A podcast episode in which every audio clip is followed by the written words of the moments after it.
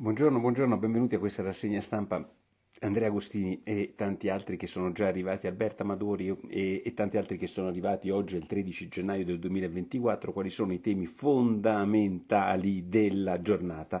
Allora, sapete che io sono fissato su una cosa che interessa pochissimo, eh, il grande dibattito politico italiano, è da un po' di giorni che vi dico che guarda che questo casino del Mar Rosso è un cavolo di casino bestiale. È un casino bestiale perché sono quelle cose che noi pensiamo essere lontane e che non ci riguardano e per noi le cose cose lontane sono, non so, come il massacro in Ruanda degli Tutsi, no? Anche questo nome è molto simile a quello che sta avvenendo. Invece non sono i Tutsi, non è il Ruanda, è lo Yemen, è, il, è, è l'ingresso nel Mar Mediterraneo dei container che arrivano dalla Cina e d'altra parte l'arrivo in Asia dei container eh, eh, europei. Questo è un grandissimo casino quello che sta succedendo in Yemen e quello che è successo in Yemen, come fanno vedere tutti quanti i giornali oggi, Aug Nicola da Praga, eh, a Praga e anche Gun, Gan Madraso, auguri anche a te.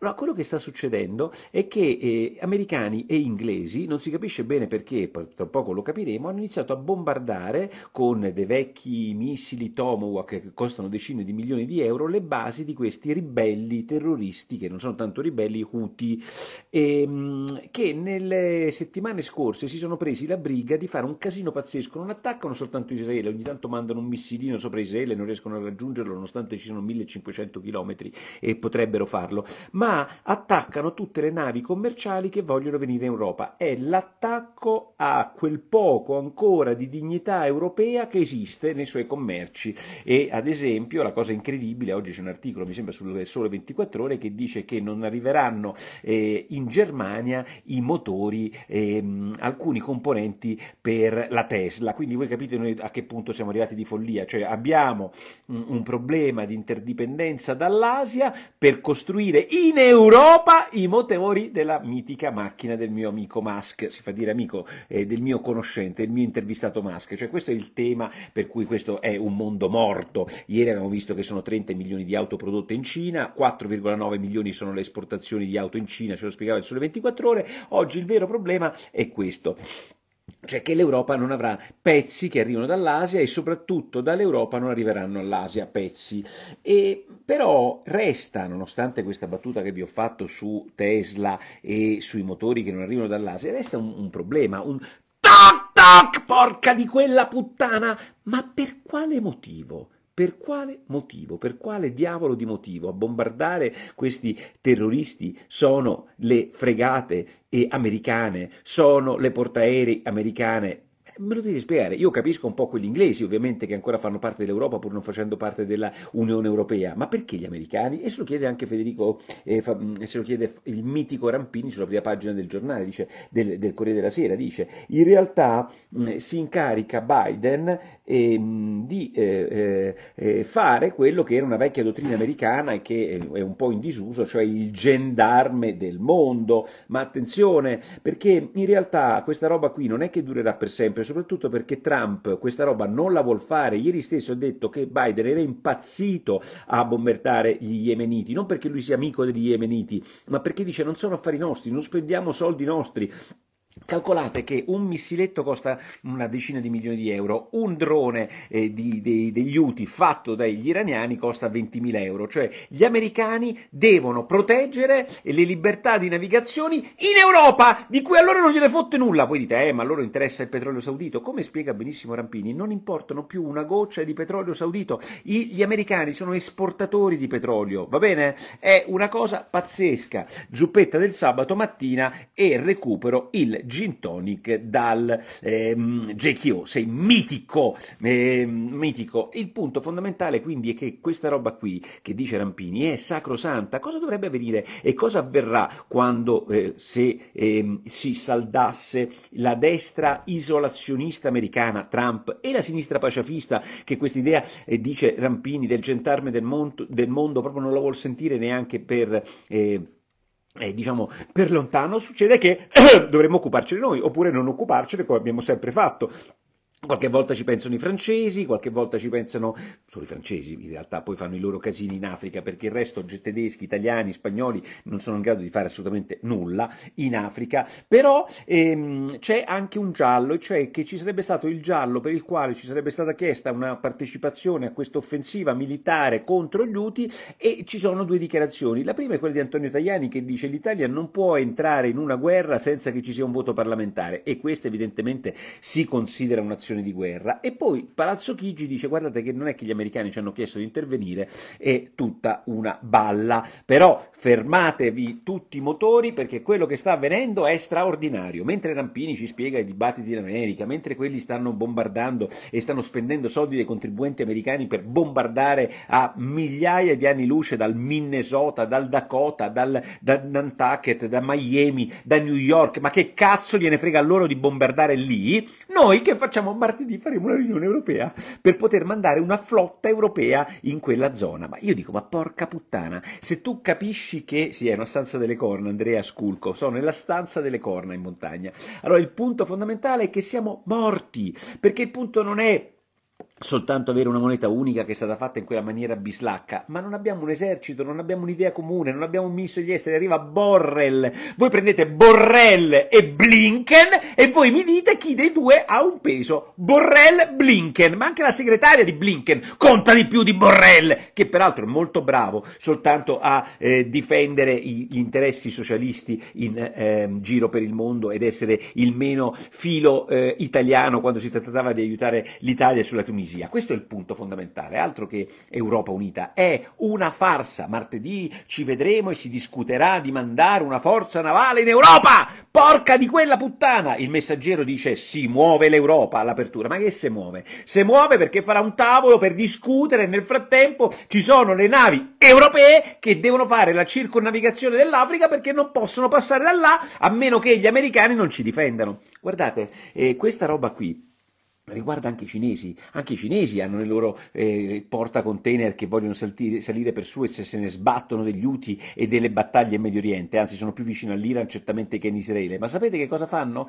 Fanno che hanno cinque fregate, cinque navi militari cinesi che aiutano solo i portacontainer cinesi e non aiutano nessun altro. E noi che cazzo facciamo? Martedì faremo un tavolo per discutere con Borrell.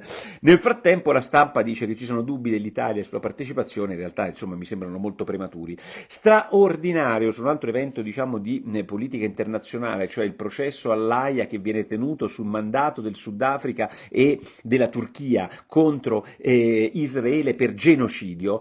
Eh, Feltrino oggi dice la parola definitiva, Feltrino sta in una forma straordinaria oggi sulla stampa perché dice ragazzi parliamoci chiaro, eh, Tito, eh, finisce il suo pezzo. In realtà spesso il, un errore di vocabolario è un errore di pensiero, perché il punto fondamentale è attribuire a quello che fanno gli israeliani la parola genocidio e associarlo alla Shoah è una cosa mostruosa, perché anche gli europei durante la seconda guerra mondiale hanno bombardato Dresda in cui sono morte 25.000 persone in una notte solo, anche gli americani hanno bombardato Geno- eh, Hiroshima e Nagasaki con le bombe atomiche, ma quello non è un genocidio, quello potremmo anche discutere se è un crimine di guerra o altro, ma non è un genocidio genocidio, è una guerra che si vuole combattere per essere vinta, magari facendo dei crimini. Comunque usare la parola genocidio, dice Mattia Feltri, come stanno facendo all'AIA, denota qual è il eh, livello della polemica su questo tema. Grandissimo Mattia Feltri oggi.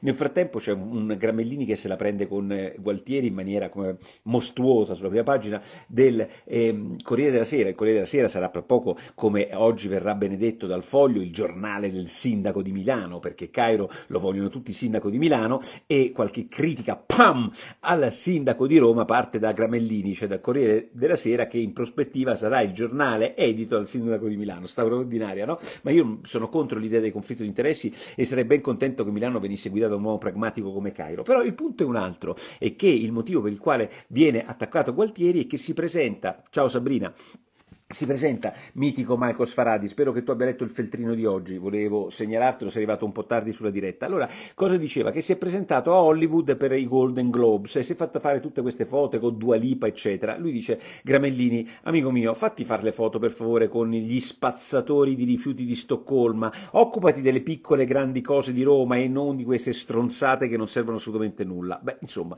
devo dire che è ferocissimo oggi eh, sul eh, prima pagina del Corriere della la sera. Nel frattempo Draghi si incontra con Ursula von der Leyen e quando tu prendi due cervelli straordinari, quello di Draghi e quella di Ursula, cervello se non altro abbigliato in modo straordinario perché non ha mai un capello all'intorno di quel cervello che sia fuori posto, beh, tra l'altro anche una compagna di Draghi, come si chiamava la belli capelli che avevo in Rai, straordinaria, sempre pettinata, un po' come me oggi, come si chiamava la la tarantola, insomma queste donne dei belli capelli e Draghi si vedono e che cosa dicono? Afuera! No, non dicono afuera, scusatemi, quello mi prende ogni tanto il tic come quello ehm, dei soliti idioti, no? Allora, che cosa mi succede? Che cosa mi succede? Che Draghi dice alla, ehm, alla von der Leyen che cosa si pensano i due? L'Europa sta perdendo competitività. Porca puttana! Porca, aspetta, sento un caldo della Madonna qua. L'Europa sta perdendo competitività. Oh, non ci avevo pensato. Sapete che era una cosa, eh, una cosa che non si, non l'avevo ancora capito. Questo? Afuera!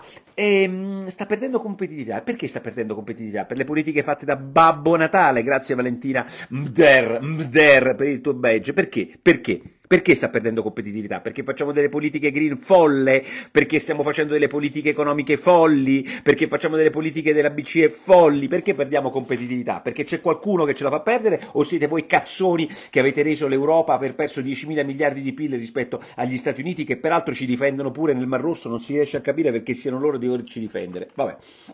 Prodi contro la Schlein. Questa è un'altra cosa stupenda. Questa è un'altra storia stupenda. Il centrodestra è nei casini più totali perché si stanno incartando sulla presidenza della regione Sardegna. Già la guidavano con questo Solinas, adesso ci vuole andare il sindaco di Cagliari che è di Fratelli d'Italia e, e si incarteranno e vedrete che succederà anche lì, non so adesso quali sono i sondaggi, cosa succederà quanto la sinistra, però il modo migliore per prendere una regione è quella di litigarsi i candidati. Ma a parte questa roba di perdersi i candidati eh, eh, in Sardegna, pare che non si trovino d'accordo anche sulle candidature, per esempio il terzo mandato, per Zai e così avanti. Ma il punto fondamentale è che anche la sinistra, che manco governa e che sta all'opposizione, litiga, è una cosa pazzesca.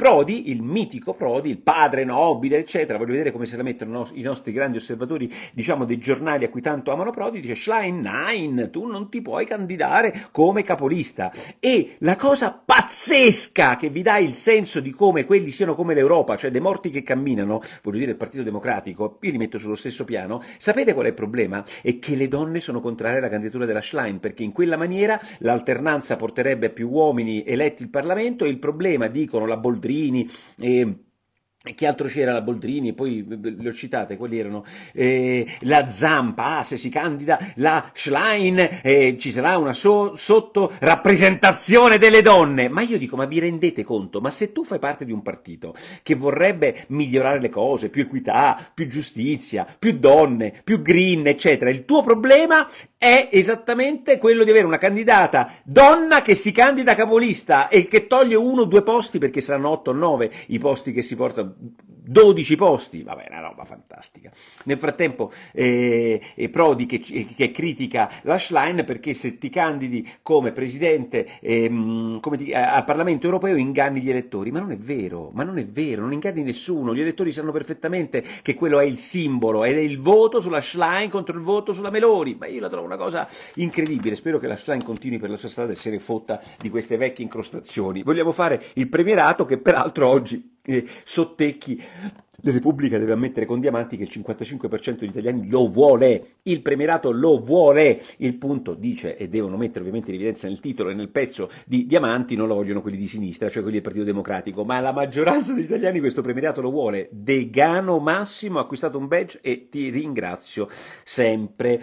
Mm, Salvini poi va a processo, questa è una cosa enorme, un ministro degli interni che va a processo per un atto politico che lui ha fatto. Ed è anche enorme che con una certa diversità diversa gradazione, i giornali di centrodestra di questa cosa non se lo filano praticamente niente. E il giornale non se lo fila per niente. E, e la verità non se lo fila per niente. Libero, devo dire, che fa una prima pagina in cui dice che con una bella foto di ehm, Richard Gere che dice eh, Gere eh, contro eh, l'Italia eh, dalla sua villa di New York, ma l'unico giornale del gruppo del centrodestra che questa cosa la pone in prima pagina con grande eh, evidenza è Il Tempo ha difeso l'Italia, dice. E, ehm, poi soprattutto Il Tempo mette in evidenza delle cose che forse i giornali di centrodestra oggi potrebbero mettere in evidenza, cioè il fatto che sia Conte 2 sia il Draghi hanno, riball- hanno tenuto in attesa 13 navi al largo e anche lì si presume con gente che non stava nelle migliori condizioni psicologiche che potete immaginare e nessuno di loro è stato processato. Cioè ieri eh, in realtà il ministro a processo è talmente imbarazzante quello che gli hanno chiesto e tanto si è difeso bene che i giornali di sinistra non hanno pubblicato ovviamente il processo perché sarebbe stato uno sputtanamento di questo processo farsa. E, e ironicamente quelli di destra tranne il tempo non lo hanno preso. Io la trovo una cosa favolosa. Un ministro degli interni a processo. Lasciate perdere se è colpevole o non colpevole per me è stra innocente ma cazzo io la chiamo una cosa clamorosa capisco la sinistra che non ne vuole parlare perché darebbe evidenza della, della farsa di questo processo, mi stupisco come alcune dichiarazioni pazzesche di Salvini ieri siano così passate in secondo piano. Piace molto l'idea di questo sequestro che invece è stato fatto del quadro di Sgarbi per il famoso Rutilio Manetti o come cavolo si chiama, Marilena Molinari 06. Grazie per il tuo badge. E, ehm, e che cosa succede? E, e, gli hanno sequestrato il quadro e i giornali pompano questa cosa, sequestro e, e tutte le cose che, volete, che potete immaginare, però eh, poi dopo eh, Sgarbi, eh, interrogato da qualche giornale nel retroscena, dice in realtà guardate che sono io che ho detto alla procura di prendere questo quadro così si renderanno conto finalmente che quella ehm, eh, candela, quella lanterna è coeva al quadro e quindi io non ho eh, fatto ricettazione di niente. Partono i siluri, i primi siluri contro Gotham, Gozzi e voi dite chi cazz'è? Beh, è un signore bravissimo che si occupa di acciaio, tra poco parleremo di acciaio, che si candida a fare il presidente della Confindustria e oggi il domani ricorda come lui faccia affari con la Cina, fantastico, tutti fanno affari con la Cina, intanto ehm, perché lì ovviamente la strada deve essere spianata dei poteri, dei soliti poteri, Marcegaglia, Sole 24 ore, Roma, burocrazia, tutti con Garrone, no? Bravissima persona, per carità, è sempre il secondo figlio, però il concetto fondamentale è che Confindustria deve sempre essere quella camarilla là, romanetta, per cui si spartiscono l'aereo con cui poter girare l'Italia a spese dei contribuenti, loro, loro, e qualche piccolo ruolo, e soprattutto le comparsate davanti ai microfoni. Che ne pensa Confindustria della produzione industriale? Una ceppa! Perché il 90% delle persone che rappresentano Confindustria non sanno neanche cos'è un'industria straordinario. Uno dei tanti altarini della sinistra cita qualcuno il Confindustria è un altarino della sinistra e mm, in Polonia Tusk ha imprigionato due ex ministri e nessuno le parla, solo su X, dice Alessio. Certo, motivo per il quale X lo vogliono chiudere, perché non inviti Tonino Gozzi a Quarta Repubblica? Hai ragione, dovrò farlo. Nel frattempo ringrazio Ennio Pasanisi che ha comprato gli altarini della sinistra che vi segnalo è ancora il primo in vendita su Amazon per i partiti politici. Voi andate nelle vostre eh, eh, però librerie, prendetelo là nelle piccole librerie di paese, eh, oggi mi ha mandato un mio amico il, un'altra foto del libro e poi eh, ultima cosa la questione dell'Ilva. Vedete, se non ci fosse stato Foschini oggi su Repubblica che avesse messo indietro eh, eh, un po' di dati, ci ricorda che questa vicenda nasce il 2 agosto del 2012, quell'infausto 2 agosto 2012 dove sequestrano la più grande industria eh, ehm, di acciaio e più efficiente tra le più grandi d'Europa, forse la seconda, e soprattutto ingiustamente addossano alla famiglia Riva che ci faceva un sacco di soldi, un sacco di investimenti, persino sull'ambiente, gli fanno un culo così. E dal 2 agosto del, 2001, del 2012 il sottoscritto, che non è un genio, non sono un PhD a Harvard, eh, per fortuna. Bene, ho detto, è morto l'acciaio in Italia. Sono 12 anni, 37 tra ministri e presidenti del Consiglio. Hanno fatto, ricorda oggi Foschini, non so se 12 decreti salva Ilva, non hanno capito un cazzo. Un'azienda privata si salva con un imprenditore privato, non con questi accrocchi lì c'è una responsabilità, magistratura, gente come Repubblica che ci aveva detto, come scrive anche oggi, finalmente i lavoratori si sono accorti che non c'è un'alternativa tra salute e lavoro. Esattamente le stesse parole che hanno riguardato Enel, ehm, eh, Tirrenio Power, dove sono stati tutti assolti, tutti assolti e hanno distrutto 400 famiglie che lavoravano a Tirreno Power, dove non c'era nessuna prova di legame tra i tumori, i problemi polmonari e Tirreno Power. Hanno distrutto Ilva perché questi comunisti, compreso il Sole 24 Ore, compresa la Confindustria che è stata zitta tra negozi, hanno espropriato l'ILVA ai legittimi proprietari e invece di chiedere ai legittimi proprietari fate un investimento in più, eh, eh, chiudete i campi a carbone in maniera tale che non ci siano più carboni, invece di pretendere dal privato quello che avrebbero potuto e dovuto pretendere e che peraltro il privato aveva già fatto con miliardi di investimenti, che cosa ci hanno raccontato? Muoiono migliaia di persone. Oggi sapete che c'è di nuovo? Complimenti, complimenti. È morta l'Ilva, pagheremo noi contribuenti questa morte, andremo a comprarlo dai cinesi senza poter magari neanche farlo passare per il Suez perché là ci devono difendere gli americani, inquineremo perché, un, come abbiamo visto a Bagnoli, come abbiamo visto quando dei mm, siti produttivi vengono abbandonati, inquinano ancora di più e che cosa abbiamo ottenuto? Abbiamo ottenuto un cazzo, soprattutto mi ricordo quelli famosi campi di cozze e di Ilva Verdi, tutte stronzate, raccontate da giornalisti, magistrati, opinionisti che non hanno capito una cosa fondamentale. Una roba complicata come un alto forno non lo gestisce un cazzo di commissario, non lo gestisce un meneggerino di merda, lo gestisce una famiglia che ci mette sul culetto suo e i soldi suoi. Se quel culetto glielo espropi, la cosa è finita.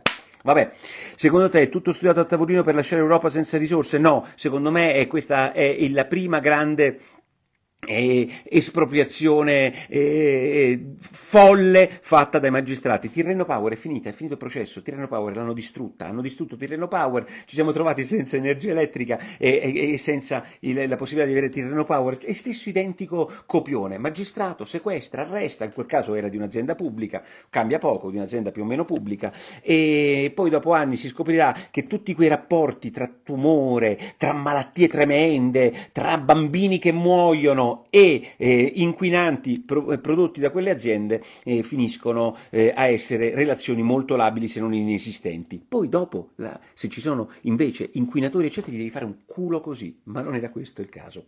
Ciao.